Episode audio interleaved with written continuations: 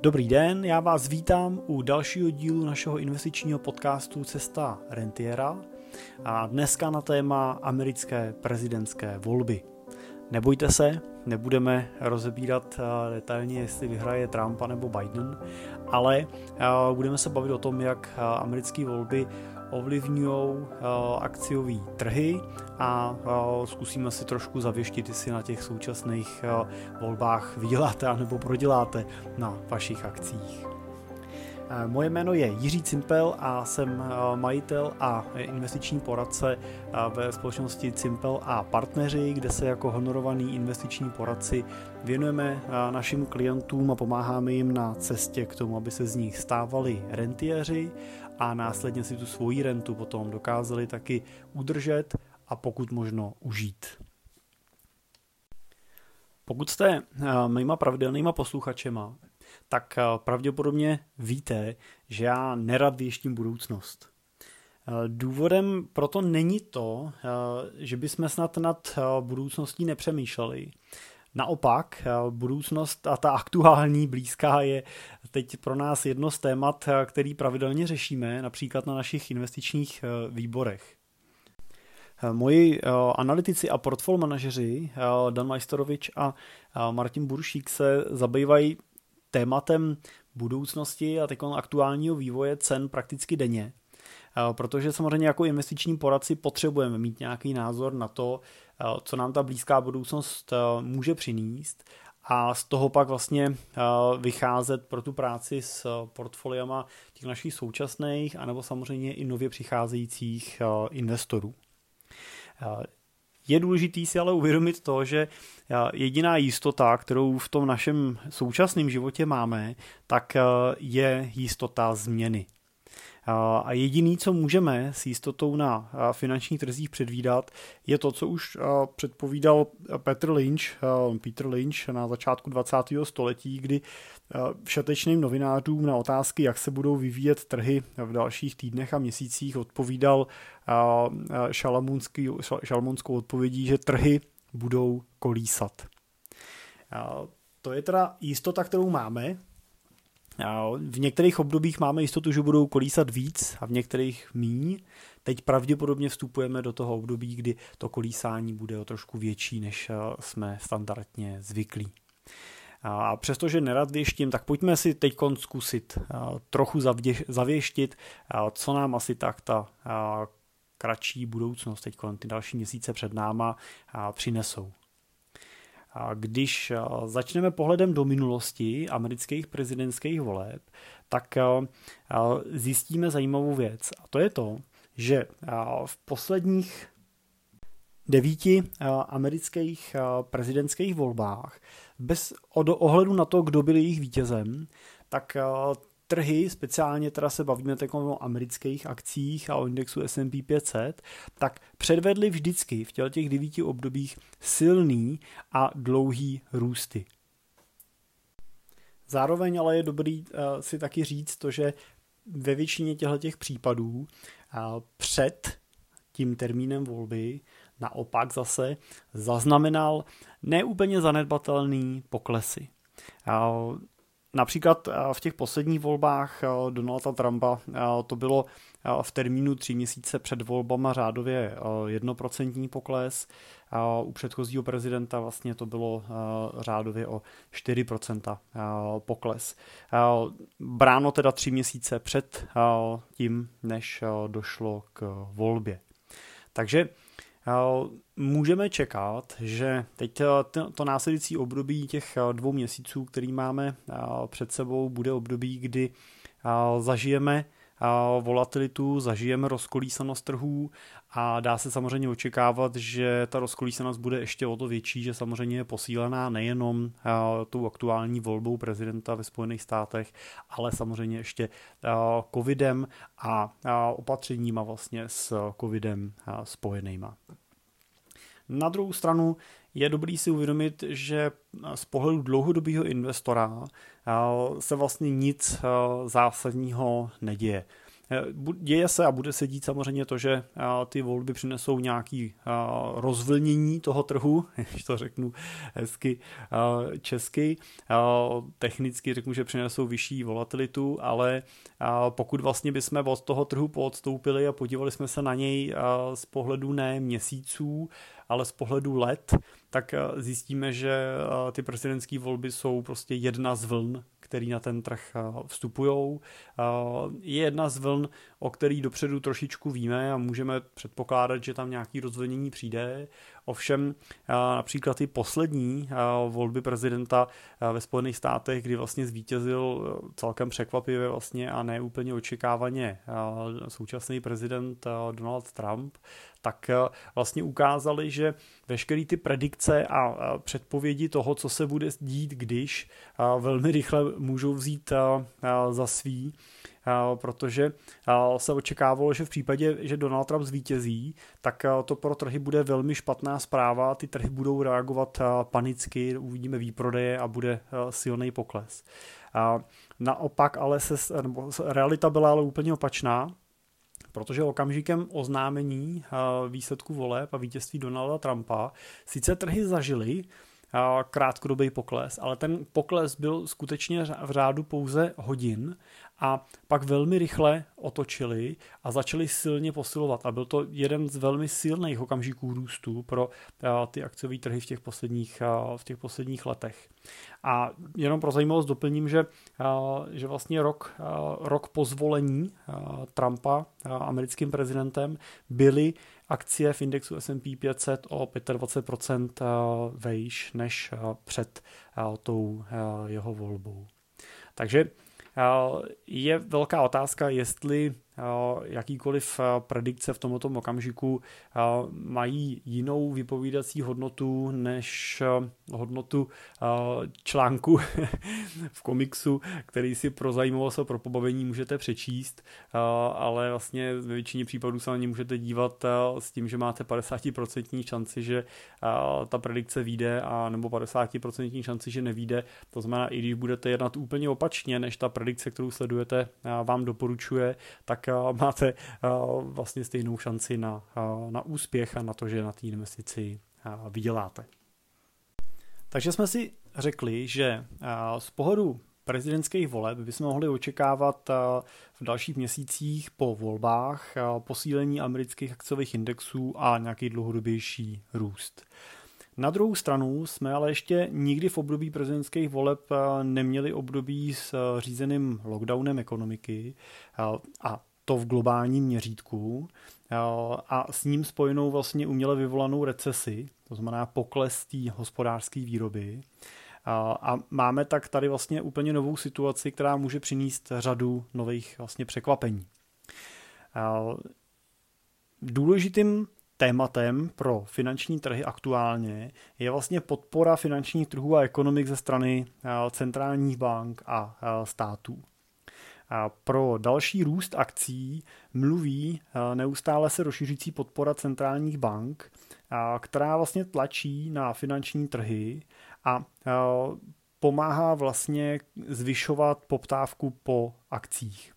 A ta podpora vlastně těch centrálních bank se projevuje historicky nejnižšíma úrokovými sazbama, kterými vlastně chtějí ty centrální banky motivovat komerční banky k tomu, aby co nejvíc půjčovali a tím roztáčeli kola spotřeby. Možná pro zajímavost doplním, že v České republice se to celkem daří, protože ten letošní rok vypadá, že bude zase jeden z let s velmi historicky vysokýma nárůstama v počtu nově sjednaných hypoték. I přes období vlastně dvou lockdownů a toho, že byl jako problém ty nemovitosti v tomto období třeba nakupovat nebo chodit na ty prohlídky, tak i přesto vlastně ten, ta poptávka vlastně po bydlení, ať už vlastním, anebo investičním a, a hypotečních úvěrech s tím spojeným, spojenýma, tak roste vlastně překvapivým tempem. Druhou významnou podporou ze strany vlastně centrální banky dodávání likvidity na finanční trhy v podobě vlastně přímých nákupů cených papírů centrální bankou. Spuštění těchto nákupů ze strany americké centrální banky Fedu tak je mimochodem jeden z klíčových okamžiků letošního roku. Začátkem letošního roku vlastně před započetím těchto těch nákupů ze strany Fedu, tak klesaly ceny akcí vysokým tempem. Jedním z důvodů těch ukvapených výprodejů byla obava investorů, že vlivem paniky koronaviru a, a nějaký recese s tím spuštěný a tak dál, tak nebude protistrana, která by od nich jejich akcie v dalším období mohla odkoupit. Je to takzvaná do, hrozba dočasné ztráty likvidity na finančních trzích. Tohle je něco, co vlastně jsme mohli v nějaký zálnější historii pozorovat třeba při Velké depresi ve Spojených státech na začátku, na začátku vlastně 20. století, kdy přesně vlastně došlo k velkým panickým výprodejům a pokud ta panika vlastně investorů přesáhne určitou mez, tak prakticky vlastně se dostanete do situace, kdy téměř všichni prodávají a nikdo nenakupuje a to způsobí to, že ty ceny těch jednotlivých aktiv klesají velmi agresivně a velmi rychle. Představte si to na příkladu, když budete na trhu s nemovitostmi chtít prodat svůj byt a budete ho chtít prodat v situaci, kdy v tom vašem městě je v nabídce v danou chvíli 5000 bytů, podobné kategorie třeba, jako je ta vaše, pět tisíc lidí chce prodat tu svoji nemovitost, ale reálně na trhu existuje pouze třeba 20 kupujících, který zrovna v tom okamžiku tu nemovitost chtějí koupit tak si asi dokážete představit, eh, jakým způsobem se budou ty prodávající předhánět a budou se většinou předhánět tím, že budou nabízet nižší a nižší cenu té nemovitosti, aby tu svoji nemovitost prodali co nejrychleji, protože mají obavu, že by mohla ta nemovitost třeba ztratit cenu úplně. A to je něco vlastně, co se děje na finančních trzích v období vlastně prudkých poklesů. A vstup těch regulátorů, vstup například třeba Fedu na trhy a jeho garance, že bude nějaká aktiva odkupovat a zajišťovat tím protistranu těm prodávajícím, tak to bylo to, co vlastně vrátilo na finanční trhy důvěru v době, kdy byla skutečně nejvíc potřeba a tím okamžikem se poklesy prakticky zastavily. Je to taky jeden z důvodů, proč se ceny akcí letos ze svých poklesů zotavily tak rychle. Zase se na to můžeme podívat z toho emočního hlediska.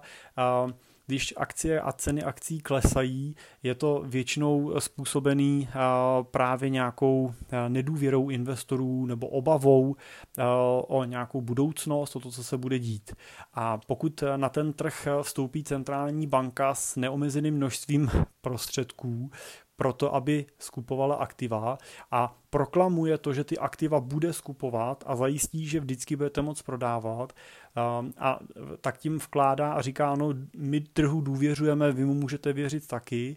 A pokud je to tak velká uh, instituce, jako je FED, tak uh, to reálně způsobuje uh, změnu toho, toho uvažování vlastně těch investorů a otáčí to velmi často právě ten trend z toho poklesu do nějakého růstu. Tak, jak jsme to viděli vlastně letos na jaře. Ceny akcí začaly stoupat ne v okamžiku, kdy, byla, kdy, kdy byl vlastně ten virus poražený, ne v okamžiku, kdy bylo to nejtěžší za náma, ale právě v okamžiku, kdy Fed prohlásil, že bude skupovat aktiva a že investoři nemusí mít obavu o to, že by neměli komu prodávat, že by nebyla protistrana. No a navíc, co je klíčový faktor, který vlastně přišel potom v průběhu roku, tak bylo prohlášení vlastně centrálních bank, ať už americký nebo evropský centrální bank, že obě tyhle ty podpory, to znamená jak historicky nejnižší úrokový sazby, tak i dodávání likvidity na trhy z pohledu nákupů aktiv a navyšování této podpory v okamžiku, kdy to je potřeba, tak prohlašují, že tuhle podporu budou držet dlouhodobě a že ji budou držet ne v horizontu týdnů, měsíců, ale pravděpodobně v horizontu let. A to je z pohledu kratší budoucnosti pro finanční trhy a jejich růst rozhodně dobrá zpráva. Já bych možná ještě jenom pro představu a pro příklad doplnil, co, jak v praxi vypadá potom ta podpora centrální banky pro ty komerční banky z pohledu těch nízkých úrokových sazeb. Například Evropská centrální banka dneska reálně bankám na, mezi, mezibankovním trhu půjčuje za záporný úrok. To znamená, že když si komerční banka půjčí od centrální banky peníze, tak jí centrální banka platí za to, že si od ní ta banka komerční ty peníze půjčila. A ta komerční banka samozřejmě tyhle ty prostředky potom může násobit tím, že je Eh, znova rozpučuje v rámci vlastně ekonomiky, ať už firmám, tak fyzickým osobám, ať už pohledu hypoték, podnikatelských úvěrů, spotřebitelských půjček, kreditních karet a tak dál, na to, aby právě zvyšovala, eh, zvyšovala vlastně poptávku po zboží, po eh, nemovitostech a tím samozřejmě vlastně pomáhala té ekonomice a firmám vlastně prodávat a produkovat, vytvářet zaměstnanost a zase znova tím, že máte práci, můžete víc utrácet, důvěřujete ekonomice a tak dále. Je to vlastně takový ten ekonomický cyklus. Takže tím, že vlastně se Evropská centrální banka, Americká centrální banka snaží vlastně do té ekonomiky prostřednictvím těch bank dostat těch peněz vlastně co nejvíc, tak to je právě ta snaha o to, aby lidi co nejvíc utráceli i v této době, aby ne, ne, nenechávali peníze na účtech. I zase k tomu při, nahrává to, že ty sazby na těch účtech při uložení peněz jsou extrémně nízký dneska a vlastně se moc nevyplatí tu hotovost držet, takže buď ji investujete dlouhodobě, to znamená, že za ní nakupujete dlouhodobý aktiva, což v Evropě není až tak ještě uh, uh, markantní, ale třeba ve Spojených státech opravdu dlouhodobý investice jsou pro Američany primárně uh, investice na burzovních uh, trzích, na akcích, na dluhopisech a na dalších cených papírech, čímž zvyšují poptávku a zvyšují ceny těch aktiv, anebo ty peníze utrácí, což zase znamená, že nakupují nějaký zboží nebo služby a tím dávají práci firmám a zase roztáčí vlastně to, ty kolečka toho HDP. Obě dvě, oba tyhle faktory, jak vyšší spotřeba, tak vyšší investice, mají pozitivní vliv na růst cen aktiv, specificky třeba akcí na finančních trzích. Takže z tohoto hlediska se můžeme na tu budoucnost dívat, dívat optimisticky. Tak jak s těma volbama, nebudu se pouštět do diskuze, jestli v USA vyhraje prezidentský volby Biden nebo Trump, to necháme na amerických voličích. Nakonec v historii se už mnohokrát ukázalo, že i nejpřesnější předvolební průzkumy se často mílí a o překvapení nebyla nikdy nouze je dobrý říct, že oba dva ty kandidáti mají svoje pro a proti a zkusme si teda říct, eh, jak by případně ovlivnilo ty globální finanční trhy a politiku Spojených států zvolení jednotlivých, eh, eh, jednotlivých kandidátů. Tak když začneme současným americkým prezidentem Donaldem Trumpem, tak v případě jeho zvolení tak může být výhodou pro finanční trhy, že nepřijde vlastně razantní změna politiky a bude se pokračovat v nastoleném trendu. Na druhou stranu s Donaldem Trumpem je spojená agresivní politika Spojených států, která vlastně zpřetrhává desítky let budovaná obchodní přátelství a vztahy mezi největšíma globálníma ekonomikama. Mluví se například o eskalaci obchodního sporu s Čínou a o otevření celního boje s Evropskou uní, což by pro nás nejenom jako z investičního hlediska, ale i z hlediska samozřejmě jako obyvatel Evropské unie mělo negativní dopad. Po posledních volbách se ukázalo, že eh, Donald Trump byl pro finanční trhy vlastně dobrou volbou. Eh, už jen proto, že on vlastně často používá ten nejstarší akciový index eh, Dan Jones americký jako jeden z ukazatelů výsledků svojí vlády. A přirozeně se tak snaží, aby cena akcí rostla, což je pro finanční trhy samozřejmě vždycky pozitivní. Když se podíváme na druhou variantu, a to je John Biden, tak eh, od něj se naopak očekává uklidnění té zahraniční politiky USA a, postupný narovnávání pošramocených zahraničních a ekonomických vazeb se zeměma, jako je Čína nebo Evropská unie. A takovýhle uklidnění by jistě pro finanční trhy bylo dobrý. A asi nejenom pro finanční trhy. Na druhou stranu eh, Biden zase mluví o zvyšování daní a to samozřejmě akcionáři a investoři eh, neúplně rádi slyší. A je otázka, jestli by dokázalo to zvýšení daní a ten negativní efekt, tak jestli by dokázal potom vykompenzovat zase nějakou vyšší podporou vůči energetice a zeleným aktivitám právě v oblasti energetiky a industrializace a tak dále, který, který proklamuje. Vzhledem k tomu, že nejsem občan USA, tak je pro mě otázka toho, kdo vyhraje důležitá v tomto okamžiku primárně z hlediska toho, jak na konečnou volbu zareagují investoři a finanční trhy. A ti si nakonec poradí s oběma variantama. Takže podle mě není třeba se nějak panicky obávat toho, kdo zvítězí. Řekl bych, že větším problémem by mohly být následní spory v případě těsného výsledku. To znamená v případě, že prostě jeden z kandidátů nevyhraje a bude se chtít a trošku jasně zviditelnit a, a vozit ještě na té vlně, a vlně nějaký popularity, tak a, samozřejmě může trvat na přepočítávání hlasů a dalších věcech a, a v případě, že by došlo k rozdělení té voličské báze a, mohly by, a začaly by vznikat nějaké jako konfliktní situace, tak eh, to jsou asi faktory, které určitě pro finanční trhy nejsou dobrou zprávou. Takže to asi to, co bych řekl, že můžeme doufat, že ta volba dopadne pokud možno jednoznačně, nebo že prostě minimálně to tou volbou skončí a pokud to tak bude, a v minulosti to tak eh, zatím bylo asi vždycky, tak eh, pak eh, si ty finanční trhy s tou volbou poradí, ať vyhraje ten nebo ten. Takže otázkou, kterou si samozřejmě můžeme pokládat v každém období, je otázka, jestli investovat, neinvestovat nebo čekat, je to otázka, kterou samozřejmě dnes a denně dostávám od našich stávajících klientů, který plánují přívklady do svých portfolií, anebo samozřejmě i od nových investorů, který přichází a zainvestovávají svoje prostředky. Jenom v tuhle chvíli máme otevřený investiční účty, na který by měli v dalších týdnech a měsících přijít peníze v řádech asi 30 nebo 40 milionů korun. A naše řešení v tomto okamžiku se spíš kloní k nějakému rozložení té investice v nějakém kratším časovém horizontu.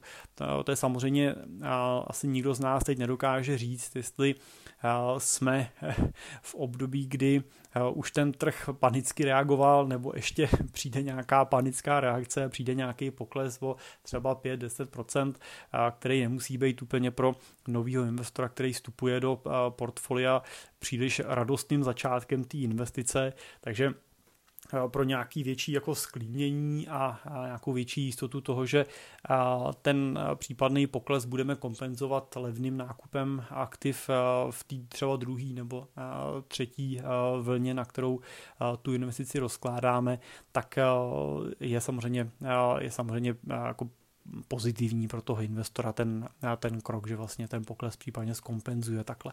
Takže pokud zvažujete vklad a investici nějakých větších prostředků, upřímně řeknu, že větší prostředky bych zvažoval v objemu milionů korun, pokud investujete v řádu 10 tisíců nebo 100 tisíců, tak si myslím, že můžete vstupovat do toho trhu, můžete do toho trhu vstupovat v uvozovkách prakticky kdykoliv, pokud máte dlouhý investiční horizont, tak není úplně třeba se tolik obávat. Ten případný pokles bude sice procentuálně nějakým způsobem třeba citlivý, ale nominálně vlastně nespůsobí až takovou až takovou vlnu, jako když tam vložíte, když vložíte do té investice 10 milionů korun a ono zrovna prostě zákon schválnosti způsobí, že, že příští týden v úterý středu ty trhy budou reagovat panicky, protože prostě nastane nějaká nečekaná situace právě třeba v souvislosti s volbama a tak dále. Takže a, u těch menších investic to není tak důležitý, u těch větších si myslím, že rozklad eh, té investice na části může být pozitivní. Zase bych to nepřeháněl nutně s tím rozkladem. Ono čím díl ty peníze budete držet eh, mimo finanční trhy, budete držet hotovosti, tím samozřejmě s jistotou víc eh, ztrácíte vlivem, vlivem inflace, která už u nás dneska není zanedbatelná. Takže a právě z tohoto hlediska bych se snažil vyměnit pokud možno tu cash za ty finanční aktiva, nebo specificky tu dlouhodobou cash, ty peníze, které víte, že nebudete potřebovat dalších pět nebo třeba deset let, tak tyhle prostředky vyměnit za ty aktiva a nechat je těch pět, deset let v klidu pracovat a můžete si být celkem v klidu jistý, že i když se teď netrefíte tím nákupem a zrovna koupíte a zrovna prostě chvilku potom dojde k poklesu, tak za těch deset let o něm nebudete vůbec vědět. Jo, ten pokles se ztratí a srovná. Tak, takže pokud rozkládat, tak eh, zrovna v tom období můžete rozložit, takže koupíte část, eh, část před volbama, eh, část v průběhu voleb, to znamená část můžete koupit jako na začátku listopadu, část můžete koupit na začátku prosince a třetí část můžete koupit v lednu, třeba koncem ledna, potom, když už bude, když už bude americký prezident inaugurovaný, budeme samozřejmě zase mít další informace hlediska spojený s covidem. Tak nezapomínejte na to, že vždycky jsou tady rizika, které můžou způsobit, že finanční trhy v dalších týdnech dramaticky poklesnou. A my můžeme tuto tu situaci využít jako příležitost k levným k nákupům. A ve stejné chvíli je však otevřená i varianta, že trhy dramaticky a nečekaně posílí. A my zase naopak přijdeme o zisky, které nám utekly, protože jsme z hotovostí čekali na případný pokles. Proto vlastně bych se eh, stejně jako v jiných dobách snažil držet pevně nějakého svého investičního plánu. Ten vám jednoznačně pomůže rozdělit si prostředky na hromádky podle, svý, podle jejich cíle a investičního horizontu. A máte-li prostředky, které jsou určeny na dlouhodobé cíle, například na čerpání renty, neměly by tyhle peníze zůstat dlouho ležet v hotovosti, protože tak tu ztrátu neriskujete, ale s jistotou ji realizujete. Inflace je totiž neúprostná a každý den, měsíc, rok z hodnoty vašich úspor část ukrojí. O tom, jak sestavit eh, ten svůj vlastní investiční plán a podle něj vlastně si zvolit vhodný investiční portfolio, se můžete dočíst například eh, v našem praktickém návodu, jak investovat do ETF fondů, eh, který najdete na našich webových stránkách www.simple.cz v sekci e-shop, kde můžete stáhnout jako balíček Investuj sám. Odkaz na něj dám i do popisku tohoto webináře. No a pokud přemýšlíte nad uh, dalšíma možnostmi, jak svoje investice rozvíjet, nezapomeňte, že čas jsou peníze. Každý den, kdy vaše prostředky leží na účtu a čekají na vaše rozhodnutí, znamená ztrátu a já se bohužel uh, setkávám uh, čas od času s investorama, který právě vlivem obavy z rozhodnutí nebo neschopnosti udělat to rozhodnutí natolik kvalifikovaně, aby s ním byli spokojení, tak vlastně vyčkávají s tou hotovostí, ale vyčkávají s ní ne měsíce, ale často s ní vyčkávají roky. A ta ztráta na té hotovosti, ať už z pohledu toho, co vám inflace ukrojila za tu dobu, anebo z pohledu těch zisků, o který vy jste za tu dobu přišli, skutečně dosahuje desítek procent. A tak neváhejte a investujte. Je lepší do toho trhu nastoupit blbě, nastoupit do něj ve špatný okamžik a hold prostě prožít nějaký pokles, než nenastoupit vůbec. A protože on nakonec i ten pokles, který si s těma prostředkama projdete a, a, a nějakou krátkodobou ztrátu hodnoty, kterou vlastně zažijete, tak a, můžete se na ní dívat jako na školní. Je to váš poplatek prostě za to, že se učíte prožívat tu emoci investiční, že poznáváte vlastně něco k tomu trhu neodmyslitelně patří, ty růsty a poklesy jsou přirozenou součástí investice a je potřeba jako investor s nima být schopný žít a nenechat se jima příliš vyvádět z míry. Pokud máte k dispozici víc než milion korun nebo plánujete investovat více než 20 tisíc korun měsíčně a nechcete na tvorbu toho svého investičního plánu a potom zprávu toho svého portfolia být sami, tak jsme tady pro vás a rádi vám vlastně s přípravou a následnou zprávou těch vašich investic pomůžeme. Pokud vás to zajímá, napište mi na můj e-mail jiřizavináč.simple.cz a nebo na našich webových stránkách eh, www.simple.cz eh, si můžete kliknout na odkaz Chci být klientem a eh, zase dojde ten kontakt váš přímo ke mně, spojíme se spolu, zavoláme si a probereme detaily a, konkrétní vaší představu. A to je z mojí strany dneska všechno. Doufám, že byl pro vás ten díl užitečný, že budete trošku klidnější spát a nebudete se stresovat okolo toho, kdo zrovna v amerických volbách v tomhle okamžiku vyhraje, protože věřte, že náš život to pravděpodobně neovlivní a přímo nezmění a vaše investice to ovlivní maximálně v nějakým krátkodobým měřítku, takže není třeba si kazit život zbytečnýma stresama, který nemusíte nemusíte absorbovat, řešte radši věci, které jsou v tomhle okamžiku důležitější. Tak vám přeju v tomhle koronavirovém období pevný zdraví a nervy, nejenom vám, ale i celé rodině a budu se těšit u nějakého dalšího dílu zase naslyšenou.